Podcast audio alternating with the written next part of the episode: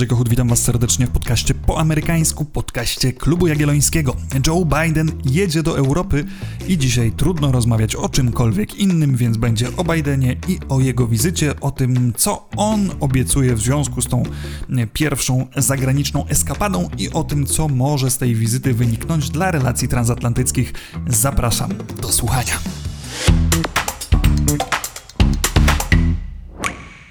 Wbrew temu, co pewnie wielokrotnie usłyszymy w ciągu najbliższych dni, Europa wcale nie znalazła się wysoko na liście priorytetów nowego amerykańskiego prezydenta. Niby już w swoim programie Biden wskazywał, że Ameryka chce odbudować swoje przywództwo, więc musi pokazać kluczowym sojusznikom, że wróciła. No i oczywiście na tej liście sojusznicy z NATO znajdywali się bardzo wysoko. Niby demokraci doskonale zrozumieli, jakie spustoszenia spowodowała polityka Donalda Trumpa wobec Unii Europejskiej i wskazywali na konieczność naprawy wzajemnych relacji niby no ta pierwsza zagraniczna wizyta Bidena jest skierowana właśnie na stary kontynent. Ale, ale kluczowe dla amerykańskiej polityki zagranicznej są dziś Chiny. Pierwsze tygodnie prezydentury Bidena zeszły na umacnianiu relacji z sojusznikami nie z Europy, ale z tej części świata, gdzie właśnie Chiny się znajdują, czyli z Japonią, Koreą Południową, Indiami, Australią. I to tamtym partnerom Biden chciał w pierwszej kolejności pokazać, że Ameryka wróciła również dla swoich sojuszników. Było e, też spotkanie z chińską delegacją na Alasce. E, oprócz tego wysoko na liście tematów pilnych znalazły się oczywiście te państwa, które mogą tworzyć problemy dla nowej administracji, czyli Izrael i Rosja. Oczywiście każde z tych państw z nieco innych przyczyn te problemy może stworzyć. Europa natomiast musiała dłuższą chwilę poczekać na swoją kolej i to mimo szeregu przyjaznych wypowiedzi e, ze strony Joe Bidena. No, wypowiedzi były, ale nie doczekaliśmy się żadnych znaczących gestów. Bariery celne na stali aluminium wprowadzone przez Trumpa w 2018 roku wciąż pozostają w mocy. Tutaj być może jakiś przełom nastąpi podczas nadchodzących spotkań. Takie zapowiedzi się w mediach pojawiały, ale tego jeszcze nie wiemy. Zakaz podróży do Stanów Zjednoczonych dla europejskich podróżnych, związany oczywiście z COVID-19, nie został zniesiony, mimo że znacząco poprawiła się sytuacja pandemiczna po obydwu stronach Atlantyku. Amerykanie potrafili też niemile zaskoczyć europejskich sojuszników, na przykład kiedy Biden zaproponował zniesienie ochrony patentowej dla szczepionek. Co prawda, można powiedzieć, że poprawiła się nieco komunikacja, bo Europejczycy nie muszą się już dowiadywać o takich niespodziankach z prezydenckich tweetów, również dlatego, że Biden mało tweetuje, no ale trudno uznać to za zapowiedź zmniejszenia amerykańskiego unilateralizmu. Trochę podobnie było e, w kwestii wyprowadzenia żołnierzy z Afganistanu. Tu również jakieś konsultacje na ostatni moment się odbyły, ale to Amerykanie zdecydowali, kiedy żołnierze Afganistan opuszczą. Jak więc dziś sam Biden widzi miejsce europejskich partnerów w polityce zagranicznej swojej administracji? Ciekawym źródłem wiedzy na ten temat może być tekst, który prezydent niedawno opublikował na łamach Washington Post, w którym dość precyzyjnie opisał cele, jakie stoją za kolejnymi punktami programu tej właśnie europejskiej wyprawy, która się rozpoczyna. Przede wszystkim Biden rysuje moment, w jakim znalazły się Stany Zjednoczone. Zadziałała akcja szczepień, gospodarka znakomicie się rozpędziła dzięki pakietom stymulacyjnym. Tu oczywiście Biden podkreśla ten swój e, American Rescue Plan. No i Ameryka, która do tej pory była antyprzykładem za sprawą bardzo kiepskiej reakcji e, w czasie pierwszych miesięcy pandemii, może wreszcie znów stanąć przed światem jako lider jako wzór do naśladowania. I to pozwala również odnosić się do państw sprawiających problemy, oczywiście do Rosji i do Chin, z pozycji siły. To zresztą nie są wątki nowe, te, o których pisze Biden w tym tekście. Stany Zjednoczone już od jakiegoś czasu starają się eksponować powrót wiary w siebie związany z tym, że Ameryka, no właśnie, po tym kryzysie na początku pandemii, zdołała ten kryzys przezwyciężyć i teraz może na przykład przekazywać szczepionki do innych państw, czy proponować wspomniane zniesienie ochrony patentowej e, dla szczepionek. W ten sposób pokazując, że poradziła sobie. Z kolei budowanie tej pozycji siły, o której pisze Biden, widać było chociażby w pierwszych rozmowach telefonicznych Bidena z Putinem czy Xi Jinpingiem, e, kiedy bardzo ostro upominał się na przykład o prawa człowieka, pokazując, jakim jest zdecydowanym przywódcą i jak bezkompromisowo będzie stawał w obronie wartości, rozmawiając e, z autorytarnymi przywódcami.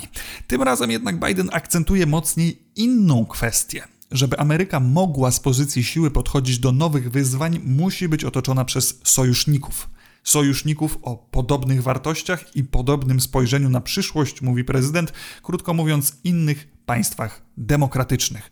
E, I to Biden uznaje za clue swojej europejskiej wizyty zbudować taki blok państw demokratycznych, które razem będą mogły odpowiedzieć na wyzwania płynące ze strony państw autorytarnych. Czytajcie Chiny. Zresztą w takim kluczu można odczytywać również kolejne spotkania, w których ma wziąć udział amerykański prezydent. Tutaj też będę się często gęsto posługiwał tym, co on sam o nich napisał we wspomnianym artykule w Washington Post. Zostawiając na boku na razie spotkania z premierem Borisem Johnsonem czy z królową, które będą oczywiście miały charakter kurtuazyjny, będą liczne deklaracje dotyczące specjalnej więzi łączącej Stany Zjednoczone i Wielką Brytanię. Znamy to wszystko, możemy to na chwilę pominąć, skupiając się na tym, co będzie ważne. Więc zobaczymy kolejno. Bidena na szczycie G7 w Cornwalli. Przywódcy spotkają się po dwuletniej przerwie, bo zeszłoroczne spotkanie zostało odwołane oczywiście ze względu na pandemię i Biden wskazuje, że państwa należące do tej grupy najmożniejszych, najpotężniejszych wiele zrobiły, by porozumieć się chociażby w sprawie globalnego minimalnego podatku dla korporacji. Głośny temat dla administracji Bidena w tych pierwszych miesiącach. Oprócz tego ma być o inwestycjach w infrastrukturę, zwłaszcza w państwach biedniejszych, tak by ograniczyć chińską ekspansję, no chociażby w Afryce. Ma być też o polityce wobec nowych technologii, tak by lepiej się chronić przed atakami typu ransomware, które ostatnio dały się Ameryce we znaki, a ja już wkrótce będę rozmawiał na ten temat z Bartkiem Paszczą ze Sceptechu, także spodziewajcie się odcinku właśnie w tym temacie.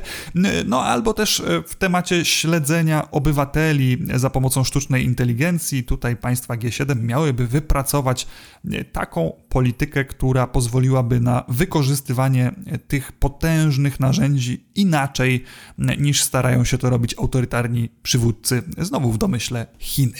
No dobrze, G7 w piątek i w sobotę, potem miła niedziela z królową i w poniedziałek Biden spotka się z przywódcami NATO. Tutaj, zgodnie ze swoimi zapowiedziami, zamierza podkreślić przywiązanie Stanów Zjednoczonych do współpracy transatlantyckiej, do zasad rządzących sojuszem, oczywiście na czele z artykułem 5.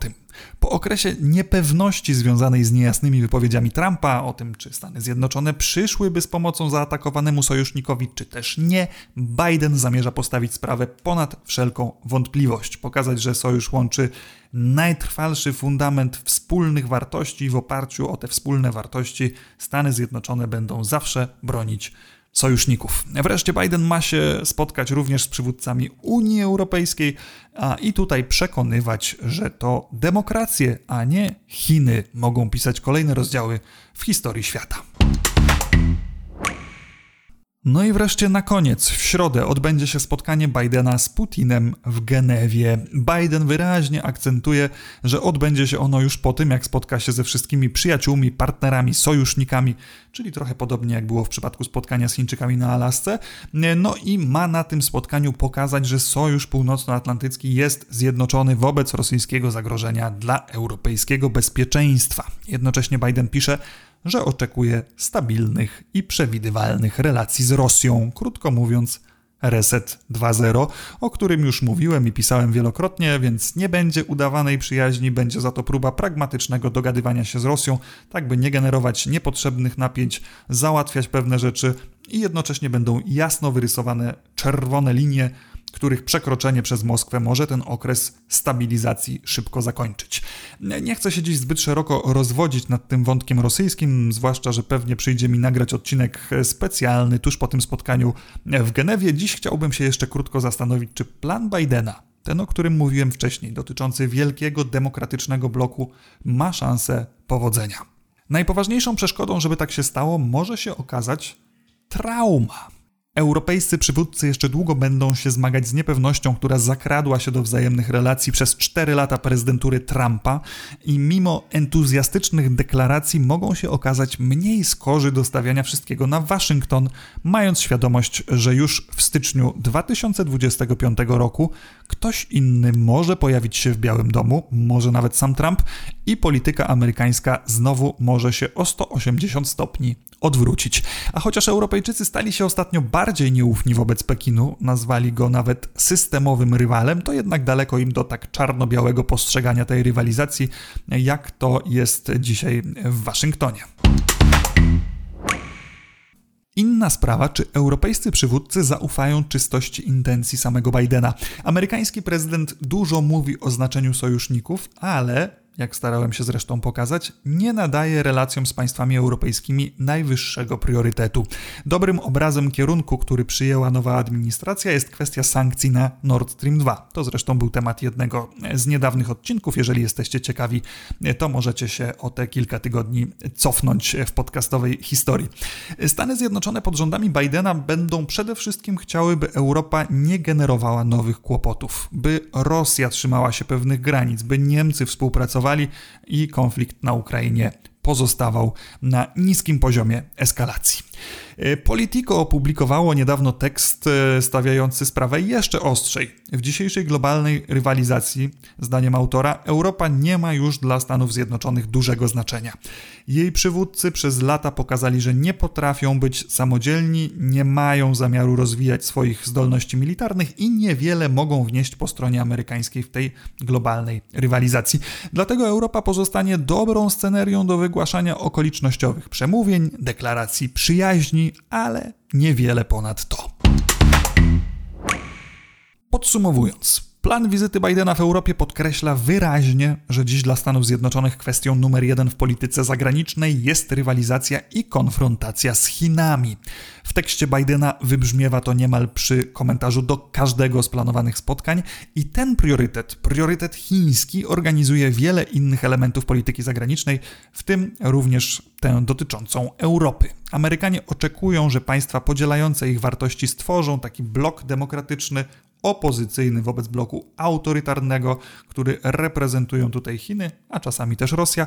Europejczycy z kolei uśmiechają się na to i podkreślają, że powrót Ameryki, który zapowiadał Biden, to jest znakomita wiadomość, ale jednak inaczej patrzą na Chiny i mogą mieć wątpliwości co do stałości amerykańskiej polityki.